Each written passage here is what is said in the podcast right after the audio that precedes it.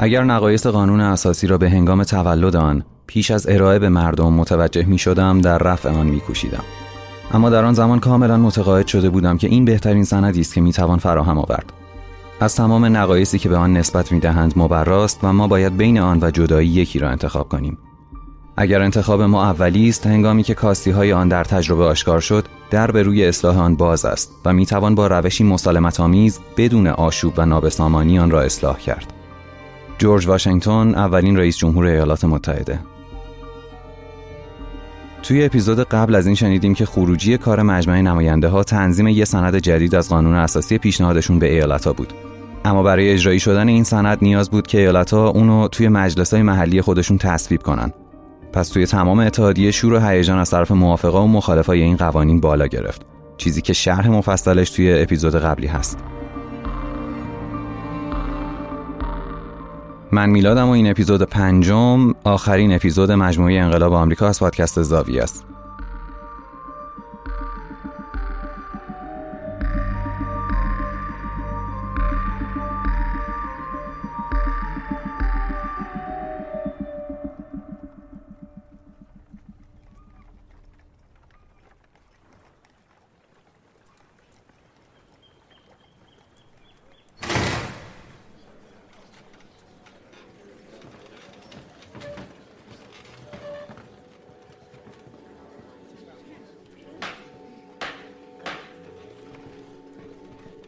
اگه یادتون باشه بعضی از ایالت ها برای تصویب این سند یه پیش شرط مهم گذاشتن.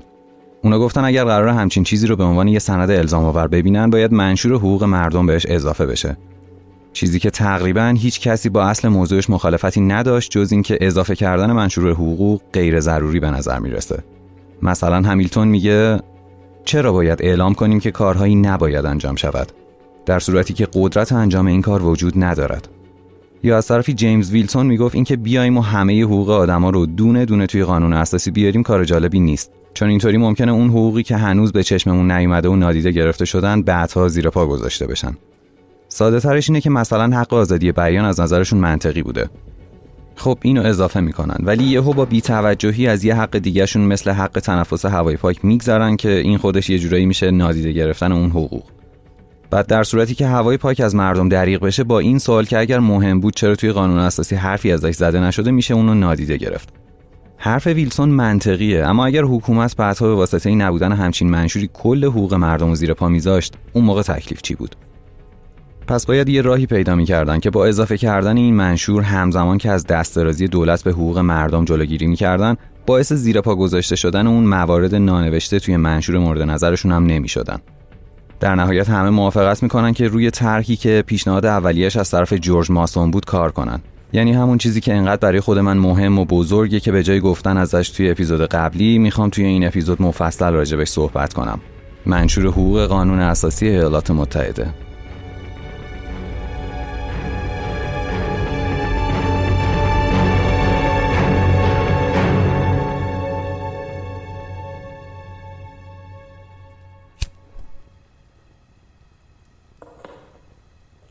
برای درک بهتر شرایط کل اتفاقی که تا الان افتاده می‌خوام برم سر وقت نامه توماس جفرسون که 20 دسامبر 1787 از پاریس برای جیمز مدیسون می‌نویسه.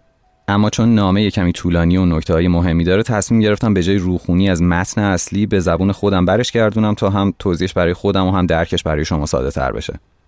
جفرسون میگه من کل این ایده حکومت جدید که از سه تا بخش قانونگذاری و قضایی و اجرایی تشکیل شده رو میپسندم.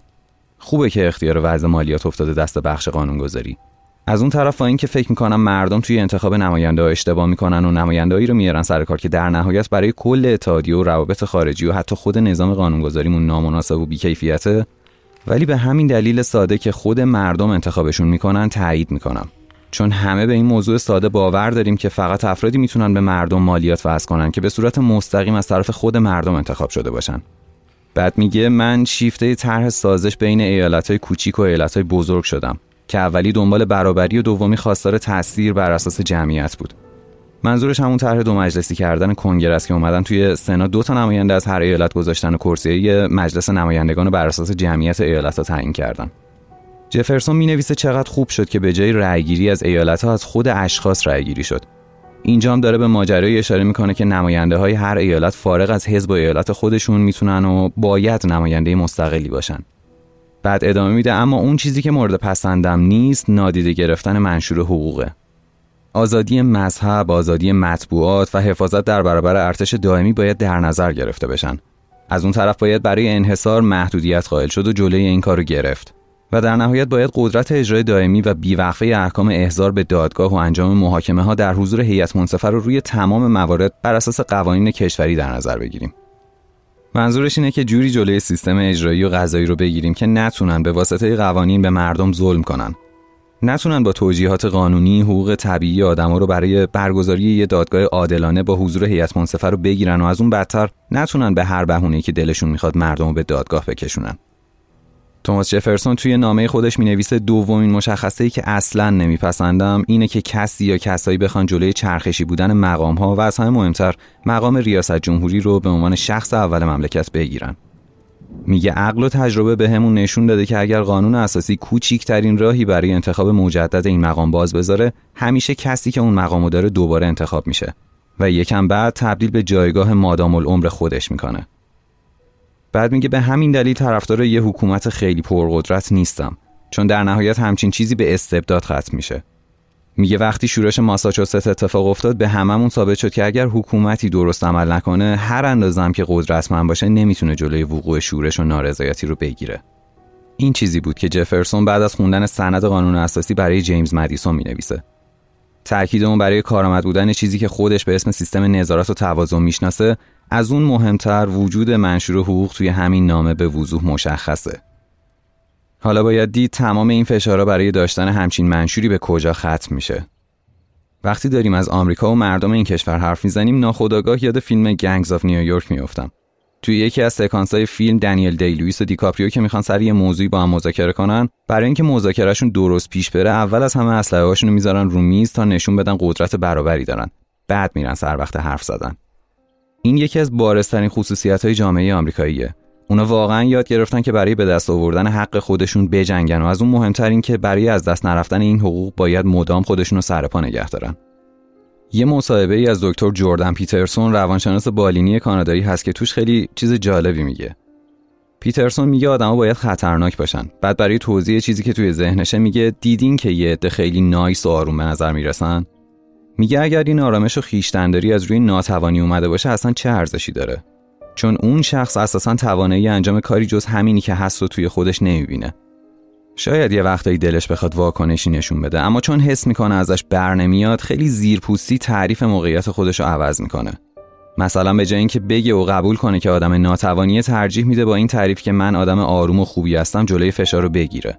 حالا بماند که بعد توضیح میده که بهترین حالت اینه که توانایی خطرناک بودن رو داشته باشی اما با اراده این شرایط رو کنترل کنی. یه جورایی داره به تبارشناسی اخلاق که نیچه ازش حرف زده بود به یه شکل دیگه اشاره می‌کنه. اگه بخوام خیلی ساده و سریع توضیح بدم اینطوری میشه که از نظر نیچه اخلاق میشه به دو تا دسته کلی اخلاق بنده و سرور تقسیم کرد. اخلاق بنده به واسطه جایگاه خودش و سرکوب مدام برای جلوگیری از فشار روانی اومده و تعریف یه چیزایی رو تغییر داده که توی اخلاق سرور معنای دیگه ای میده. بعد یه اشاره هایی به فلسفه پشت ادیان می‌کنه. میگه چیزی که از نظر ادیان گذشت و خیشتنداری تعریف شده برای کنترل فشاری بوده که مردم از نبودن توی دایره سروران متحمل می‌شدن. اخلاق بندگی اینطوریه که قدرت و ثروت و مساوی با ظلم در نظر می‌گیره تا بتونه شرایط رو برای افرادی که از این دایره قدرت و ثروت بیرون افتادن قابل تحمل کنه. نتیجه نهایی می‌تونه یه چیز خیلی بدتر باشه. اونم این که اخلاق سرور بیاد و برای کنترل توده مردم مدام خوراک مورد نیاز گروه دومی که تحت تاثیر اخلاق بنده هستن رو تأمین کنه. یعنی از حالا به بعد یه عده از آدمایی که از جایگاه ثروت و قدرت با اخلاق سروری بلند شدن برای کنترل مردم توی جایگاه بندگی مدام اونا رو با خوراک مورد نیازشون تأمین کنن. خوراک مورد نیاز چی بود؟ جایگزین کردن تعریف هر چیزی که این دسته رو از توانایی خطرناک بودن از نظر پیترسون و نیچه منحرف می‌کنه. پس از حالا به بعد تعریف خوبی این میشه که تو از حق خودت بگذری و آروم باشی. کاری که آمریکایی کمتر پیش میاد انجامش بدن. حالا دوباره یاد اون اسلحه بیفتیم که موقع مذاکره هم دست لئوناردو دیکاپریو بود و هم دنیل دی لوئیس اینو داشته باشین چون وقتی که به متمم دوم قانون اساسی برسیم دوباره باید بهش برگردیم. اما الان همچین مثالی زدم که یه چیز دیگر رو بگم. وقتی بحث سر قانون اساسی توی ایالت بالا می‌گیره یه عده میرن سر وقت بحث یا مجادله کلامی. اما یه عده دیگه کارشون به درگیری و حتی دوئل می‌رسه. نمی‌خوام اینطوری به نظر برسه که دارم چیزی رو تایید می‌کنم. فقط می‌خوام حواسمون به اتفاقی که داره میفته و شکل برخورد این جامعه آمریکایی باشه. اینکه حاضرن تا پای جون برای چیزی که فکر می‌کنن درسته بجنگن. و از اون مهمتر این که اول مسیرشون برای شکل دادن به این حکومت جدید چقدر با هم اختلاف نظر داشتن و چقدر این اختلاف عمیق بوده که حتی طرف از جون خودش میگذشته. این شرایط به نظرم یه درس مهم و تاریخیه که برای ساختن یه سیستم خوب و کارآمد اتفاقا به مخالفت تا پای جون نیازه. نیازه که انقدر با هم سر چیزای جزئی مخالفت منطقی کنن تا به بهترین چیزی که در دسترسشون هست برسن. مثلا اگر مخالفت طرفداری استقلال ایالتی نبود این امکان وجود داشت که خیلی سریع حکومت مرکزی مقتدر بیاد سر کار و کنترل همه چیز رو بگیره دستش. از اون طرف اگر طرفدارای حکومت مرکزی مقتدر پافشاری نمی‌کردن ممکن بود خودمختاری ایالت ها انقدری زیاد بشه که عملا اتحادیه رو به فروپاشی بره و الان کشوری به اسم ایالات متحده آمریکا وجود نداشته باشه. پس انگار برای تکامل چیزی که الان می‌بینیم همه این دعوا و درگیری ها لازم بوده. آخر سر با وجود تمام مخالفت ها وقتی دیگه همه قبول می‌کنن که منشور حقوق به قانون اساسی اضافه بشه کم کم ایالت ها همونو توی مجلس های محلی خودشون تصویب می‌کنن دسامبر 1787 ایالت کوچیک دلاور با سی رأی مثبت و بدون رأی منفی تبدیل به اولین ایالتی میشه که افتخار تصویب قانون اساسی رو پیدا می‌کنه. چهار روز بعد پنسیلوانیا هم همین کار رو انجام میده. اما قرار نیست اوضاع به این خوبی ادامه پیدا کنه. برای درک درست این قسمت لازم یه چیزی رو توضیح بدم. فرض کنید یه ایالت کوچیک داریم مثل جورجیا. این ایالت هم مرز اسپانیاییه که هنوز توی قاره آمریکا مستعمره دارن. از اون طرف یه مرز مشترک هم با سرخپوستا داره یعنی حداقل از دو طرف خطر رو حس می‌کنه خب با این شرایط احتمالا بهترین تصمیم اینه که با بقیه ایالت‌ها وارد یه پیمانی بشه که بتونه امنیت خودش رو تأمین کنه اما اتفاقی که میفته عکس اینه جورجیا کاملا با پیوستن به این اتحادیه مخالفت می‌کنه نمی‌دونم دقیقا به چی فکر می‌کردن. شاید میترسیدن از اینکه خودمختاری خودشون از دست بدن یا یه چیز دیگه. اما موضوعی که واضحه اینه که اگر وارد اتحادیه نشن جدا از هممرزی با مستعمرات اسپانیا و از اون طرف سرخپوستا یه مرز مشترک با ایالات متحده هم پیدا می‌کنن. چیزی که خطر رو براشون چند برابر می‌کنه. فرض کنید قرار باشه توی جورجیا اتفاقی بیفته. مثلا یه مشکلی پیش بیاد. به نظرتون اونا می‌تونن از خودشون جلوی این همه قدرتی که دقیقا بیخ گوششونن محافظت کنن؟ چیزی که صدای جورج واشنگتن هم در میاره. واشنگتن میگه اگر یک ایالت ضعیف که سرخپوستان پشت سرش و اسپانیایی ها در همسایگیش قرار دارند متوجه ضرورت یک حکومت فراگیر نشود فکر می کنم لابد دچار جنون شده است. بحث در اینه که های جورجیا بدون اینکه منطق درست درمونی برای این جدایی از اتحادیه داشته باشند دارن تیشه به ریشه خودشون می‌زنن. اگه یادتون باشه دیدیم که نماینده ها یه قانونی رو تصویب کردن که بهشون اجازه می‌داد در صورتی که نه ایالت از 13 تا این سند رو تصویب کنن حکومت تشکیل بشه.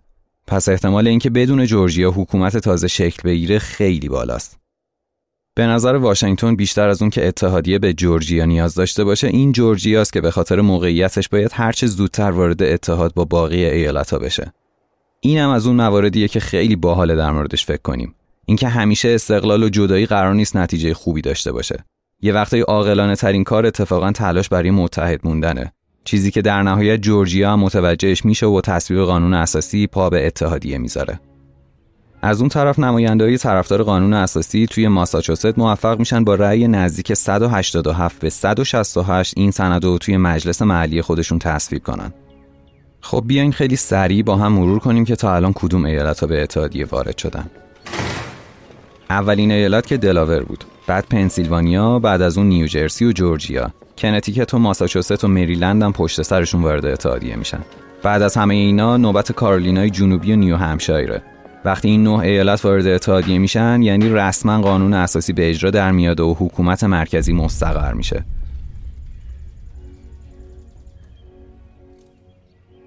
درسته که اتحادیه شکل گرفته اما هنوز یه مشکل بزرگ وجود داره.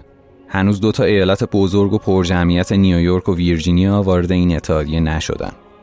موضوع اینه که اگر به جای جورجیا و دلاور نیویورک و ویرجینیا جزو اون نه ایالت بودن اوضاعشون خیلی بهتر پیش می‌رفت. چون مثلا یک پنجم جمعیت کل اتحادیه توی همین ایالت ویرجینیا و از اون طرف نیویورک هم ایالت بزرگ و مهمیه. پس حالا همه منتظرن ببینن توی این دوتا ایالت چه اتفاقی میافته. اول بریم سراغ ویرجینیا. یه توضیح فرعی راجع به این ایالت بدم که شاید براتون جالب باشه. این سرزمین قدیمی ترین ایالت توی مستعمرات انگلیسیه. جدا از این حتی اسم ایالت هم به ملکه الیزابت اول اشاره داره. الیزابت اول که تا آخر عمرش ازدواج نمی‌کنه و باکره میمونه به عنوان ملکه باکره شناخته میشه و اسم ویرجینیا اشاره به همین خصوصیت اون یعنی باکره یا به انگلیسی ویرجین بودن اون داره. نقطه. وقتی کار به مجلس ویرجینیا می‌رسه نماینده ها رسما دو دسته میشن. دو تا دسته ای که هر سمتش یه سری از رهبرای بزرگ انقلاب وایستادن. جورج ماسون، پاتریک هنری و ریچارد هنری لی رهبری طیف مخالف قانون اساسی رو به عهده گرفتن. پاتریک هنری توی سخنرانی خودش میگه برایم زحمتی ندارد که نشان دهم اصول این نظام بی نهایت زیانمند، نسنجیده و خطرناک است. حق آگاهی، حق محاکمه از سوی هیئت منصفه، آزادی مطبوعات، همه مسئولیت ها و حقوق شهروندی، همه دعاوی حقوق و مزیت های انسانی با این تغییر اگر نگوییم از دست می روند دست کم تضمین نشده رها می شود. حتی وقتی یه قول و قرارایی برای اضافه کردن منشور حقوق گذاشتن هنوزم یه عده از رهبرای انقلاب از اینکه نکنه یهو یه چیزی بره تو پاچشون میترسن.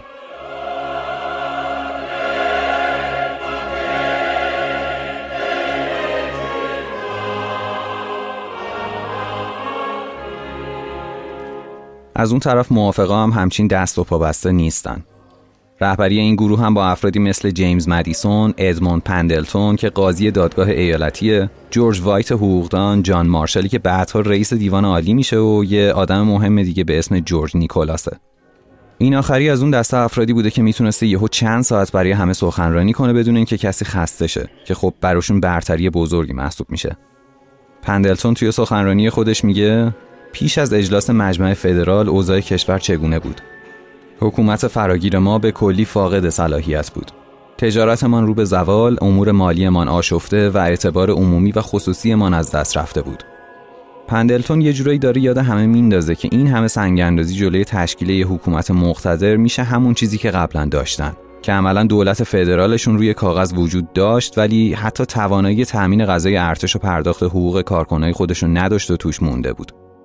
ایالت هم همون موقع نشون دادن که اگر الزامی وجود نداشته باشه به هیچ کدوم از وعده‌های خودشون عمل نمی‌کنن. نمونهش همون مالیاتی بود که باید به دولت فدرال پرداخت می‌کردن ولی عملا هیچ پولی پرداخت نشد.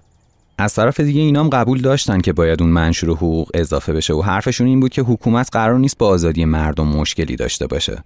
حتی از این می‌گفتن که حکومت با این شکل و شمایلی که اونا توی قانون اساسی تحریزی کردن باعث محافظت از این آزادی میشه.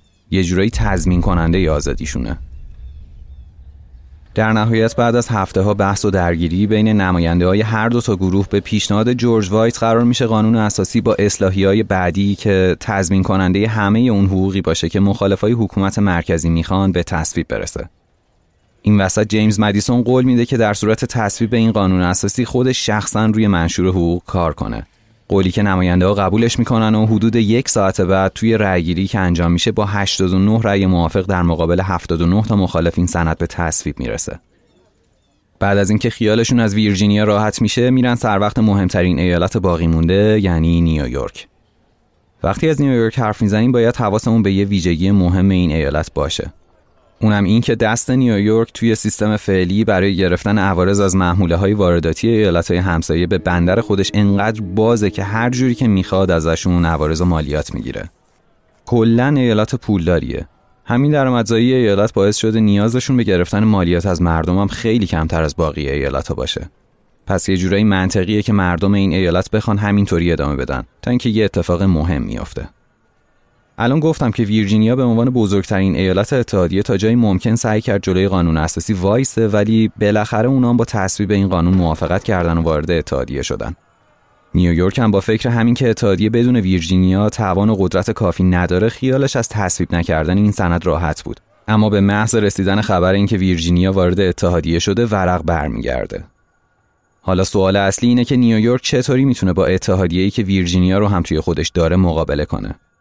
همیلتون هم از این فرصت استفاده می‌کنه و به همه هشدار میده که تا دیر نشده به جای نقش دشمن و رقیب با وارد شدن به این اتحادیه نقش همپیمان باقی ایالت‌ها رو بازی کنن. در نهایت 26 ژوئیه 1788 با رأی خیلی نزدیک 30 به 27 نیویورک تبدیل به 11 همین ایالتی میشه که با تصویب قانون اساسی وارد اتحادیه میشه.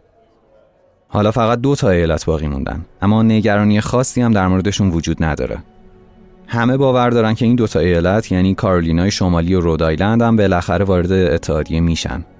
همین اتفاق هم میفته کارولینای شمالی 21 نوامبر 1789 قانون اساسی رو تصویب می‌کنه و در نهایت رودایلند به عنوان آخرین ایالت باقی مونده یک سال بعد از ریاست جمهوری جورج واشنگتن وارد اتحادیه میشه. مراسم و جشنهای بزرگی توی کل کشور برگزار میشن. مردم دسته دسته توی خیابونا جمع میشن تا رژه طرفدارای حکومت فدرال رو ببینن. چهارم ژوئیه 1788 یک سال قبل از اینکه رودایلند وارد اتحادیه بشه توی فیلادلفیا بزرگترین راهپیمایی مردم شکل می‌گیره. این مردم با شادی سرودی رو که فرانسیس هاپکینسون نماینده پنسیلوانیا به مناسبت همین اتحاد نوشته بود و فریاد می‌زنن و می‌خونن.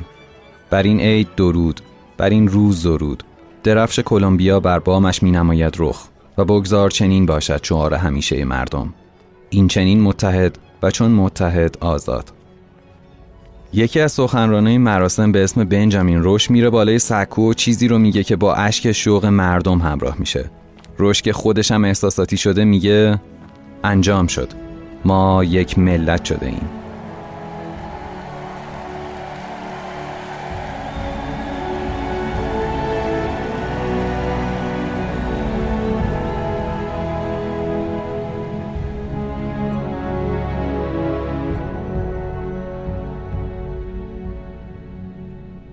احتمالا تا الان متوجه نوع حکومتی که توی آمریکا شکل گرفته شده باشین. اما برای ساده تر کردن اتفاقی که افتاده می‌خوام یه مثالی بزنم که برای ما ایرانیا یکم آشناتر باشه. کاری که آمریکایی‌ها کردن یه جورایی توی یه بخشایی بیشباهت به سیستم حکمرانی هخامنشی یا توی امپراتوری خودشون نیست. الانم توضیح میدم که منظورم چیه. پادشاهی هخامنشی از یه جایی به بعد که وسعت قلمروشون زیادی بزرگ میشه به این فکر میافتن که چطوری می‌تونن این قلمرو رو کنترل کنن. کاری که می‌کنن اینه که با اضافه شدن هر بخشی به امپراتوری مثل حکومتهای قبلی نمیرن همه چیز خودشونو به اون قلم روی تازه تحمیل کنن.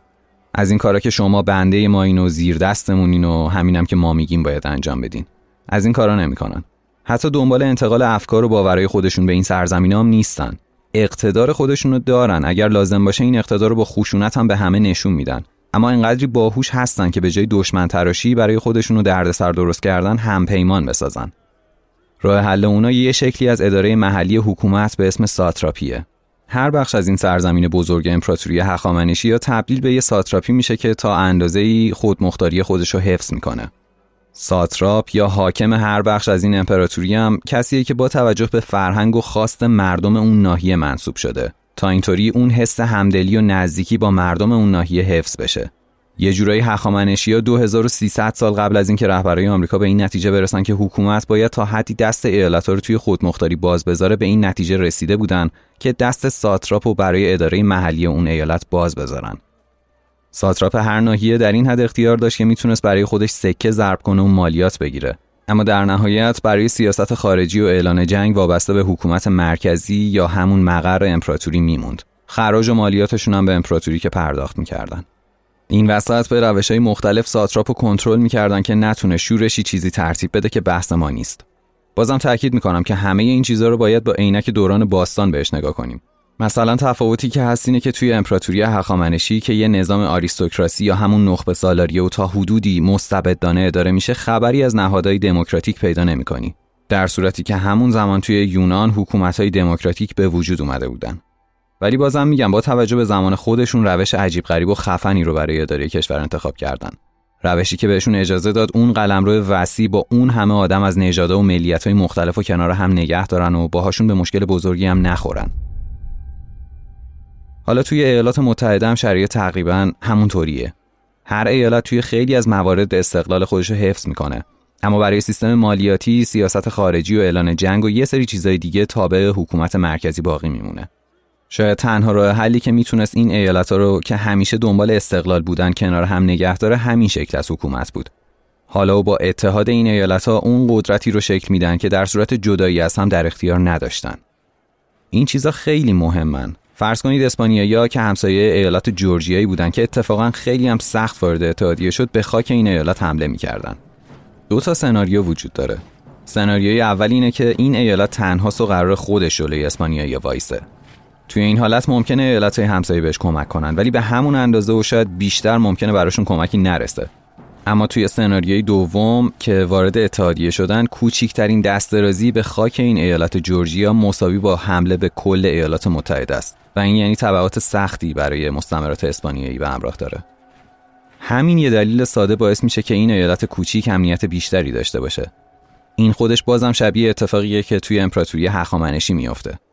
وقتی ناحیه ها یا ساتراپیا وارد امپراتوری هخامنشی می شدن تا حد زیادی امنیتشون تأمین بود چون احتمال اینکه ارتشی بخواد با تجاوز به خاک این امپراتوری موجودیت خودش رو به خطر بندازه خیلی کمتر از حالت عادی می‌شد.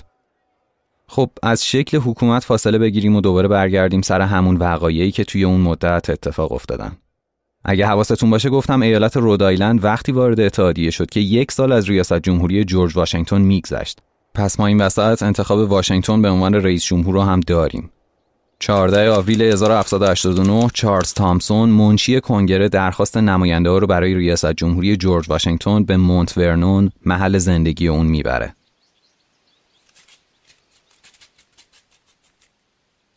عالی جناب اینک باید به شما اطلاع دهم که مراتب میهندوستی و آمادگی شما برای کنار گذاشتن اختلافات داخلی و شادمانی های شخصی به منظور حفظ آزادی و ارتقای خوشبختی کشورتان به دو مجلس کنگره اجازه نداد در خصوص عهدهدار شدن این مقام بزرگ از جانب شما تردیدی به خود راه دهند. مقامی که نه تنها رأی یک پارچه رأی دهندگان بلکه ندای آمریکا شما را به آن فرا می‌خواند.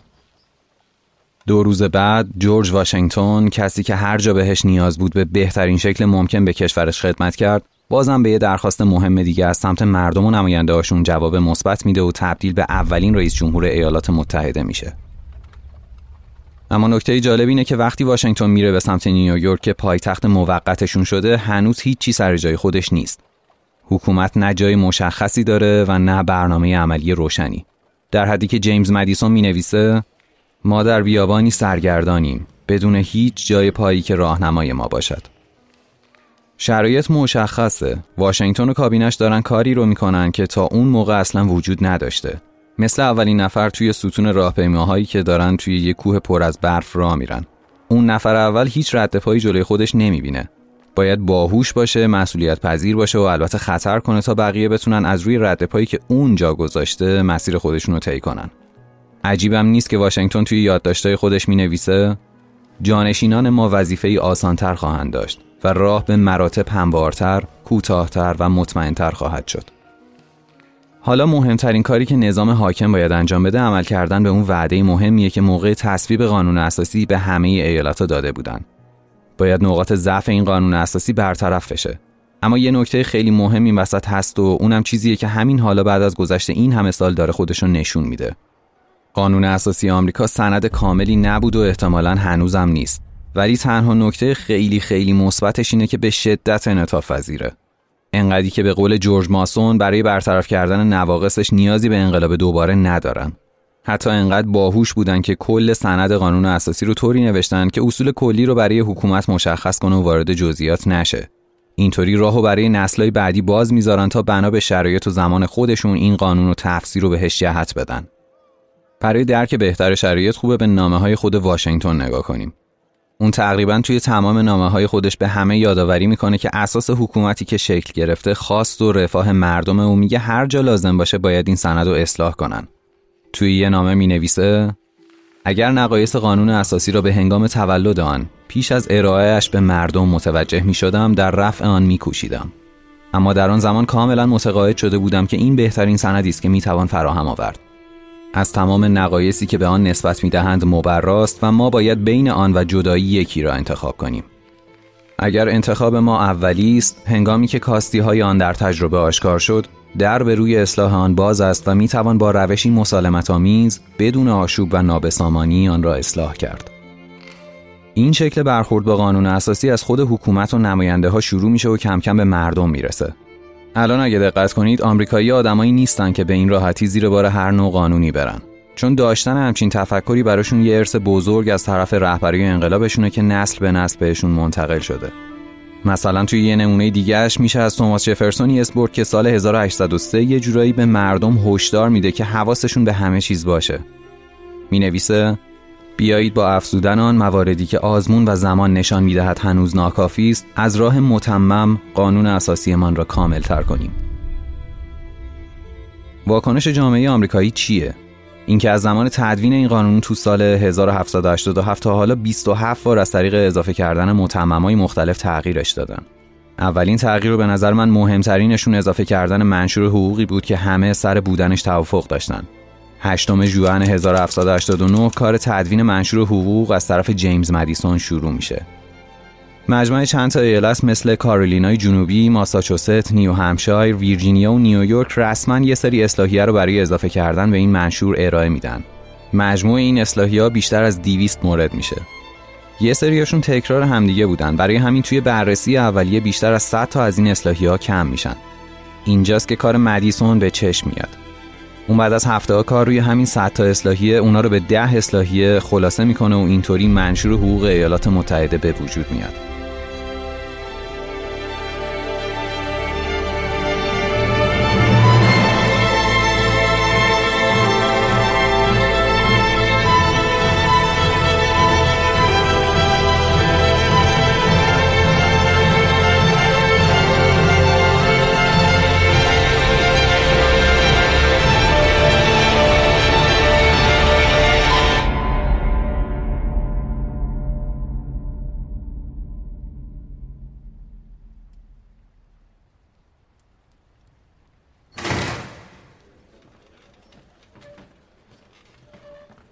متمم اول آزادی بیان. متن متمم اول اینه. کنگره در خصوص رسمیت بخشیدن به یک دین یا منع پیروی آزادانه از آن یا محدود ساختن آزادی بیان یا مطبوعات یا حق مردم برای برپایی اجتماعات آرام و دادخواهی از حکومت برای جبران خسارت هیچ قانونی را وضع نمی کند. وقتی این متمم اضافه میشه عملا دست حکومت برای محدود کردن آزادی بیان از طریق تصویب قانون کوتاه میشه. دید نماینده ها اینه که نباید قانون خودش ابزاری برای محدود کردن هر شکلی از آزادی مردم بشه. چه آزادی انتخاب دین می‌خواد باشه چه انتقاد از حکومت و آزادی بیان تا زمانی که به کسی آسیبی نمی‌رسه. متمم دوم آزادی حمل و نگهداری اسلحه. توی متن این متمم نوشته شده از آنجا که داشتن یک نیروی شبه نظامی برای امنیت یک کشور آزاد ضروری می باشد حق ملت برای نگهداری و حمل اسلحه نباید نقض گردد. این چیزیه که توی متن نوشته شده. اما موضوعی که هست اینه که باید برگردیم به اون نگرانی بزرگ نماینده ها وقتی که داشتن در مورد استفاده حکومت از ارتش حرف زدن اگه یادتون باشه یکی از نگرانی های مخالف های حکومت مقتدر مرکزی این بود که نکنه حکومت بیاد از ارتش برای زیر پا گذاشتن حقوق ایالت استفاده کنه. مثلا مالیات سنگین بگیره یا به گروهی فشار بیاره. ترسشون از جاییه که اگر تحت هر شرایطی دولت مرکزی بخواد استفاده نابجایی از ارتش بکنه مردم بتونن از خودشون و حق آزادیشون دفاع کنن. در مورد این متمم میشه یکی دو ساعت حرف زد. اینکه چه نقدایی بهش وارد و حدودش کجا تعیین میشه. مثلا اینطوری نیست که کسی بره تانک بخره. همچین خبرایی تو یه همچین متممی نیست.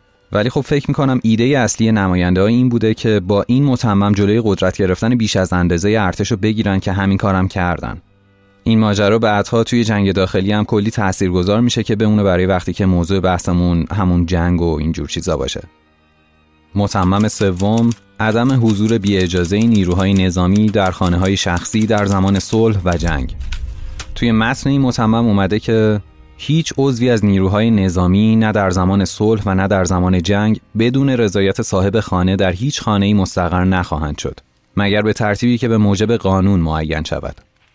تمام تلاش نماینده ها اینه که دولت مستقر و نیروهای تحت فرمانش توی چارچوب قانون باقی بمونن.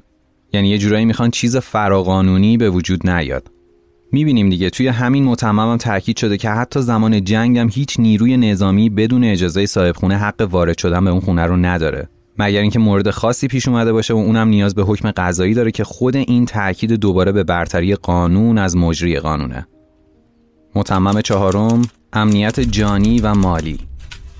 اونطور که توی متن این متمم اومده حق امنیت جان، مسکن، اوراق و اسناد و مسئولیت دارایی های مردم در برابر تفتیش و توقیف غیر موجه تضمین می شود و هیچ گونه حکم بازداشت اشخاص یا توقیف اموال صادر نمی شود مگر بر پایه یک دلیل احتمالی که با سوگند تایید شود و همینطور محل مورد تفتیش و اشخاص یا اموالی که باید توقیف شود دقیقا باید مشخص شوند. اینجا نماینده ها می‌خوان جلوی سوء استفاده از احکام غذایی رو بگیرن. برای همین تاییدشون روی مشخص بودن هر حکمیه که از سمت دادگاه صادر میشه. مثلا برای گرفتن شخص A که حکم قضایی برای بازداشتش وجود داره حق اینو ندارن که B و C رو به خاطر نزدیک بودن به اون فرد بازداشت کنن. یا اگر حکم تفتیش از خونه یه شخصی رو گرفتن دلیلی نمیشه که برن اموالش رو توی هر جایی بازرسی و توقیف کنن. برای هر کدوم از اینا باید حکم مشخص به خودشون صادر بشه. اما بریم سر وقت متمم پنجم. حکم جرایم سنگین علیه خود شهادت دادن. توی این متمم نوشته شده هیچ شخصی به سبب ارتکاب جرم سنگین یا جرم نامعین مسئول شناخته نخواهد شد مگر بر اساس کیفرخواست یا اعلام جرم هیئت عالی منصفه. و مگر در موارد مربوط به نیروهای زمینی، دریایی یا نیروهای شبه نظامی مردمی که عملا در حال خدمت در زمان جنگ یا خطر عمومی باشند. هیچ کس برای یک جرم دو بار به حبس یا اعدام محکوم نخواهد شد. هیچ کس در هیچ مورد کیفری به ادای شهادت علیه خود مجبور یا از زندگی آزاد و دارایی خیش بدون طی مراحل قانونی لازم محروم نخواهد شد. اموال خصوصی بدون پرداخت قرامت عادلانه مورد استفاده عمومی قرار نخواهد گرفت. اینم خیلی واضح داره از عادلانه بودن حکم صادر شده بر اساس میزان جرم حرف می‌زنه از اون طرف جلوی شهادت علیه خود زیر فشار و شکنجه احتمالی رو می‌گیره و این حق رو به همه شهروندان میده که حتی توی دادگاه سوگن نخورن و ساکت بمونن. نمی‌دونم اون ماجرای سکوت کردن تا وقتی که وکیل انتخابی برسم زیر مجموعه همین متممه یا نه. در مورد این موضوع باید بیشتر تحقیق کنم. اگر چیز بیشتری متوجه شدم توی اینستاگرام پادکست میگم حتما. متمم ششم حقوق دادرسی. نوشته شده در کلیه دادرسی های کیفری متهم از حقوق زیل برخوردار خواهد بود. حق محاکمه سریع و علنی توسط هیئت منصفه بیطرف ایالت و منطقه‌ای که جرم در آن رخ داده است. منطقه مزبور را قانون باید از پیش تعیین کرده باشد. حق آگاهی از ماهیت و دلیل اتهام. حق مواجهه با شهودی که علیه او شهادت می دهند. احضار شهود به نفع خود و حق داشتن وکیل برای دفاع از خود. شهروندای آمریکایی برای محاکمه شدن نباید زیاد منتظر بمونن. باید خیلی سریع مشخص بشه که مجرمن یا نه. اونم با در نظر گرفتن هیئت منصفه بیطرفی که به تمام روند محاکمه نظارت می‌کنه. مجرم باید کاملا دقیق و شفاف اتهامی که بهش وارد شده رو بدونه. نمیشه همینطوری از رو هوا کسی رو متهم به چیزی کرد و بعد فرستادش پای میز محاکمه. بعد از همه این شرایط متهم باید تمام شهودی رو که علیه شهادت دادن ببینه و بتونه شاهدای خودش رو بیاره دادگاه. ضمن اینکه توی تمام مراحل رسیدگی به پرونده حق داشتن وکیل انتخابی خودشو داره و هیچ کس توانایی اینو نداره که اونو از این حقوق محروم کنه.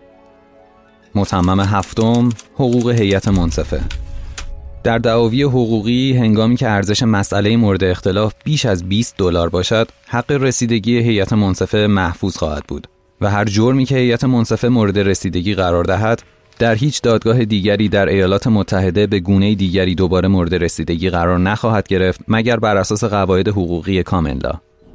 اینجا داره یه سری چیزا رو به حقوق قضایی انگلیسی ها ارجاع میده. حقوق عرفی که به کامنلا معروفه. موضوعی که هست اینه که آمریکایی‌ها خیلی جا رفتن سراغ قوانین بریتانیایی. قبلا هم گفتم که بریتانیا بعد از انقلاب شکوهمند سال 1688 که به جای نظام استبدادی یه نظام تقریبا دموکراتیک آوردن سر کار رفتن سر وقت بازنویسی قوانین خودشون که توی مجموعه انقلاب انگلستان مفصل در موردش حرف می‌زنیم. اما موضوع مهم اینه که خیلی از کشورهای دیگه هم بعدا با نگاه به همین قوانین اومدن و قوانین خودشون رو تغییر دادن مثل همین کاری که آمریکایی‌ها انجام دادن. متمم هشتم چیزی به اسم مجازات غیر متعارف یا سنگین؟ اخذ وجه زمان سنگین و جزای نقدی یا اعمال مجازات ظالمانه یا غیر متعارف ممنوع می باشد. همین اول یه توضیح راجع به زمان بدم. زمان یعنی همون وسیقه خودمون. موضوع اینه که طبق این متمم نباید وسیقه جوری تنظیم شه که انقدری نامتعارف با اون جرم و مجرم باشه که طرف از عهده تامین کردنش بر نیاد. همینطور تضمین می‌کنه که در صورتی که کسی محکوم به پرداخت جریمه بشه این جریمه نباید غیر متعارف و زیادی باشه می‌خوان اینطوری دست سیستم قضایی رو برای تعیین کردن وسیقه و جریمه زیادی ببندن تا جلوی فشار بیش از حد به متهم یا مجرم احتمالی رو بگیرن. متمم نهم میره سر وقت یه چیز خیلی مهم. عدم نفی حقوق مردم. توی این متمم اومده ذکر برخی حقوق در قانون اساسی به معنای نفی یا انکار سایر حقوقی که مردم کسب کردن تعبیر نخواهد شد. یادتونه وقتی حرف از اضافه شدن منشور حقوق به قانون اساسی شد یکی از اون نکته هایی که جیمز ویلسون مخالف گفته بود این بود که نمیشه تمام حقوق مردم رو نوشت. و اگر بیایم همچین کاری رو در مورد یه سری از حقوق بکنیم ممکنه اینطوری تعبیر بشه که حتما بقیه چیزا انقدری مهم نبوده که توی این منشور نوشته بشه. اگه یادتون باشه یه مثالم زدم. اینکه مثلا اگر حق استفاده از هوای پاک توی منشور حقوق نیاد می‌تونه دلیلی بر نداشتن این حق از طرف مردم بشه؟ حالا با اضافه شدن این متمم جلوی همچین تعبیرایی رو می‌گیرن. به همین راحتی. و اما آخرین متمم یعنی متمم دهم حقوق مردم. اختیاراتی که به موجب قانون اساسی به ایالات متحده اعطا نگردیده یا برای ایالت ها ممنوع نشده باشد برای ایالت های زیربط یا مردم محفوظ خواهد بود. یکم سخته. بذارید اینو بهتر توضیح بدم. این متمم تا جایی که من فهمیدم اینطوریه که میگه دست حکومت توی یه سری چیزا بسته است. اما هر ایالت و مردم محلی همون ایالت می‌تونن اون حقوق رو طبق چیزی که توی نظر خودشون هست تعیین و تفسیر کنن. این همون نیمچه خودمختاریه که ایالت ها برای خودشون حفظ کردن. بعدها با استفاده از همین توان اصلاحی متممای دیگه هم به قانون اساسی اضافه میشن. مثل متمم 13 هم که بردهداری رو لغو می‌کنه یا متمم 19 هم که به زنا حق رأی میده. یه متمم مهم دیگه به اسم متمم 22 که بعد از چهار بار انتخاب شدن فرانکلین دی روزولت انتخاب ریاست جمهوری رو به دو بار محدود می‌کنه. اما همونطور که در مورد انقلاب فرانسه هم اتفاق افتاد یه نقطه ای رو باید به عنوان پایان انقلاب در نظر بگیریم. منم تصویب منشور حقوق رو به عنوان پایان در نظر گرفتم و باقی ماجرا رو می‌ذارم برای یه وقت دیگه. دسامبر 1791 منشور حقوق که حافظ مهمترین های مردم ایالات متحده است تصویب میشه. بیشتر اون چیزی که الان یه شهروند آمریکایی جزو حقوق طبیعی خودش می‌دونه حاصل زحمت همین افرادیه که 230 سال پیش با هم جنگیدن، تلاش کردن و در نهایت یک کشور جدید رو ساختن. شرایطی رو پیش آوردن تا کشوری که از هیچی ساخته شده بود بتونه از پس اختلافات داخلی، بعدها جنگ داخلی، دوتا جنگ جهانی و کلی ماجرای دیگه بر بیاد و به جایگاهی که الان داره برسه و افق دیدشون زندگی روی کرات دیگه باشه. همه این چیزها رو مدیون همین افرادی هستن که تا الان ازشون اسم بردم. البته که خیلی دیگه هم بودن که به دلایل مختلف یا اسمی ازشون توی تاریخ نیست یا اینکه من برای شلوغ نشدن اسامی چیزی ازشون نگفتم. یه ماجرایی است که دوست دارم باهاتون به اشتراک بذارم. این یکی از شخصی ترین قسمت های زندگی خودمه. من عاشق سینمای استنلی کوبریکم. بین فیلم های کوبریک که همشون به نظرم خوبن بری لیندون برام یه چیز دیگه است. خیلی خاسته بعد از اون ماجرای عجیب و غریب فیلم که نمیگم و اسپویل نمی‌کنم تا اگر دوست داشتین خودتون برین ببینین یه متنی میاد روی صفحه که معنای همه چیز رو تغییر میده. اول می‌خواستم خودم بخونم که چی میگه ولی توی نسخه دوبله فارسی فیلم صدا به قدری خوبه که نمی‌خوام لذت شنیدنش رو ازتون دریغ کنم. یه دقیقه خودتون گوش کنید. در زمان جورج سوم اشخاص ذکر شده در این داستان زندگی و نظام می‌کردند. خوب یا بد؟ زشت یا زیبا ثروتمند یا فقیر اینک همه آنها در خاک خفتند نمی‌دونم چی بگم ولی حالا با این دید دوباره به کل وقایعی که توی این مجموعه با هم شنیدیم فکر کنید. این همه اسم بردم. آدمای بزرگ و کوچیکی که هر کدومشون با نیتهای مختلفی یه سری کارا رو کردن. حالا همه اونا با هم توی یه چیز مشترکن و اونم اینه که همگیشون مردن. اما یه سریاشون با خدمت به مردم باعث شدن یکی مثل خود من بعد از این همه سال کسی که هیچ ربطی به اونا نداره بشینه و این همه در مورد بزرگی کاری که کردن حرف بزنه. این نهایت افتخاره که باعث آرامش و رفاه مردم کشورت بشی و همیشه با خوبی ازت یاد بشه. افتخاری که نصیب هر کسی هم نمیشه. چیزی که گوش کردید اپیزود پنجم که میشه اپیزود آخر مجموعه انقلاب آمریکا از پادکست زاویه بود. برای حمایت از پادکست می‌تونید از طریق لینک هایی که توی توضیحات همین قسمت گذاشته شده استفاده کنید اما بزرگترین کمکی که شما می‌تونید به این پادکست بکنید اینه که زاویه رو به دوستای خودتون معرفی کنید زاویه رو می‌تونید از تمام پلتفرم‌های پخش پادکست مثل Castbox، Apple Podcast، Google Podcast و Spotify بشنوید. حرف دیگه ای نیست. فعلا